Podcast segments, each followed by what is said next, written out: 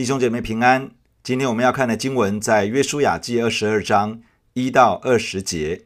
在今天的经文中，谈到约书亚找来流便人、迦得人和玛拿西半支派的人，祝福他们回到约旦河东他们得为业的土地，并嘱咐他们要遵行耶和华的诫命律法。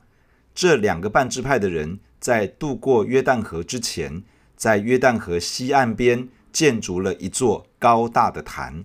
消息传到以色列人当中，众人聚集，要兴师问罪。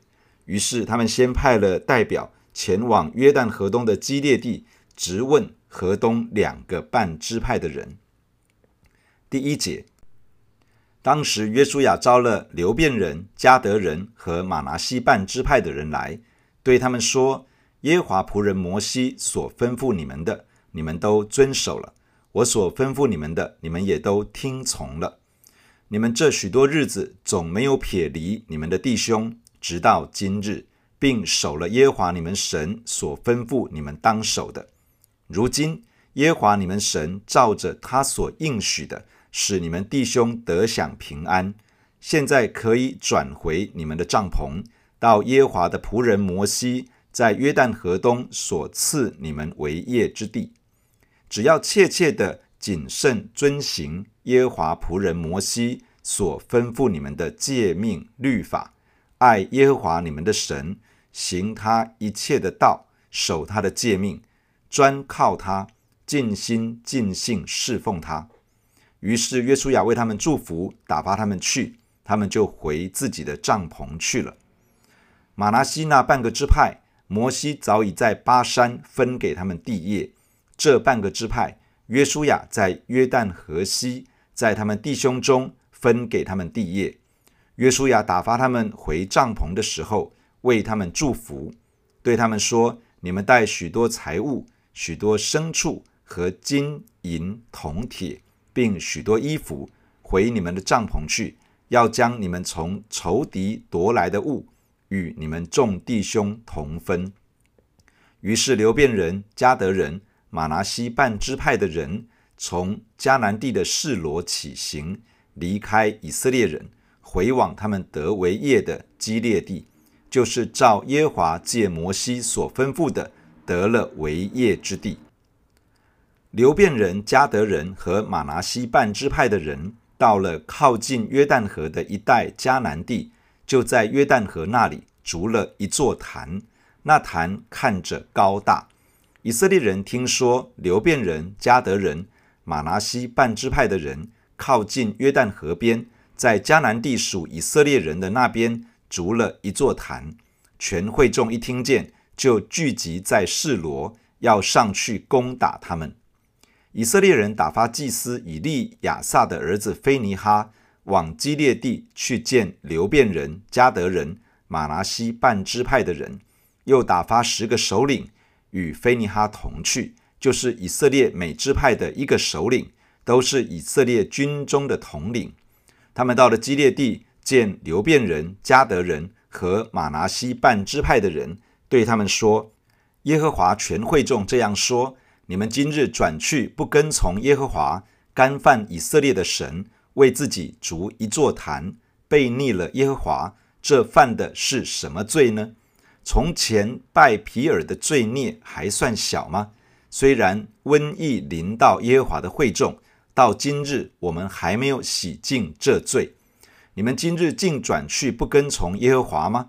你们今日既悖逆耶和华，明日他必向以色列全会众发怒。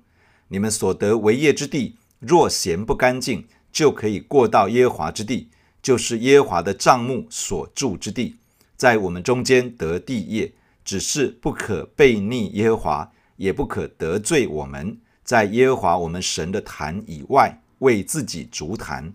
从前谢拉的曾孙亚干，岂不是在那当灭的物上犯了罪，就有愤怒临到以色列全会众吗？那人在所犯的罪中，不独一人死亡。流便支派、迦得支派、玛拿西半支派的百姓已经定居在约旦河东，但是这两个半支派派了一支军队，跟随着约书亚和其余的以色列人一起进入迦南地，帮助其他支派得地为业。约书亚把流便支派、迦得支派以及玛拿西半支派随行的军兵勇士找来，他们已经跟随约书亚和其他的以色列人南征北讨，协助让迦南地的大局底定，而且约旦河西的九个半支派都已经分好产业了。如今约书亚释放他们，可以回到约旦河东他们所得到的土地与产业中，让他们在那里。经营建造，临行之前，约书亚特别嘱咐这两个半支派的人要如何在他们所得为业的土地上存活下去。约书亚说：“只要切切的谨慎遵行耶和华仆人摩西所吩咐你们的诫命律法，爱耶和华你们的神，行他一切的道，守他的诫命，专靠他，尽心尽性侍奉他。”这里提到要切切的，表达是非常的竭力的，很大程度的去遵行神的话语。这里提到要谨慎遵行，表达出小心以及认真，用这样的基本态度去遵行上帝的话语。这里提到要爱耶和华你们的神，谨慎遵行神的话语的动机，不是因为惧怕上帝，不是因为害怕刑罚。而是因为爱上帝，永远不要偏离这个重要的核心，就是要爱上帝。在启示录第二章记载了一个教会，是以弗所教会。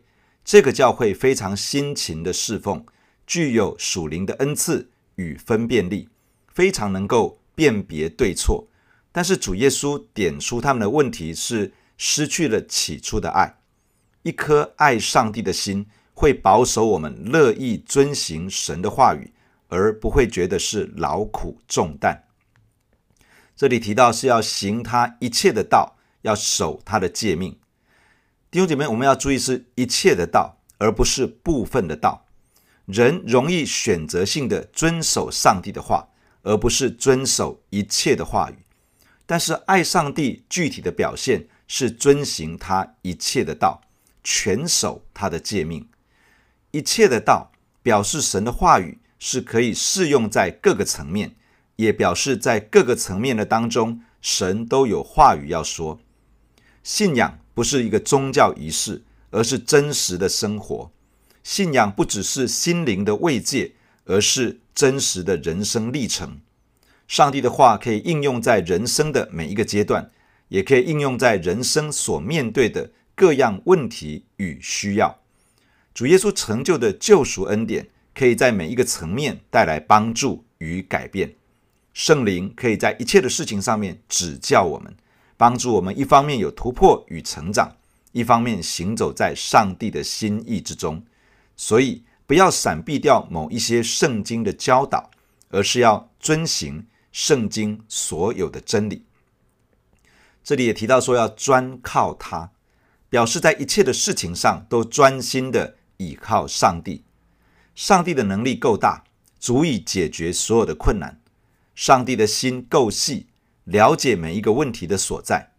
上帝的心能够同理我们，知道我们的难处在哪里，而且他愿意在我们的身旁帮助我们。诗篇十六篇这样说：“你是我的主，我的好处不在你以外。”我们的好处都在上帝的里面。离开上帝，我们的生命得不着益处。我们要学习专心的倚靠他。在这里也提到说，要尽心尽性的侍奉他。侍奉上帝是每一个从属灵的仇敌撒旦手中被拯救出来的人对上帝一份很自然的回应。我们的生命若不是侍奉上帝，就容易去服侍自己的私欲。或是把安全感放在一些变来变去的人或者是事物的上面。我们侍奉上帝，不是因为上帝很缺少人来侍奉他，而是因为只有当人来侍奉他的时候，人的生命才会进入真正的平安与满足之中。尽心尽性表示是要全人的投入，让自己的人生目标就是设定在侍奉上帝、荣耀上帝。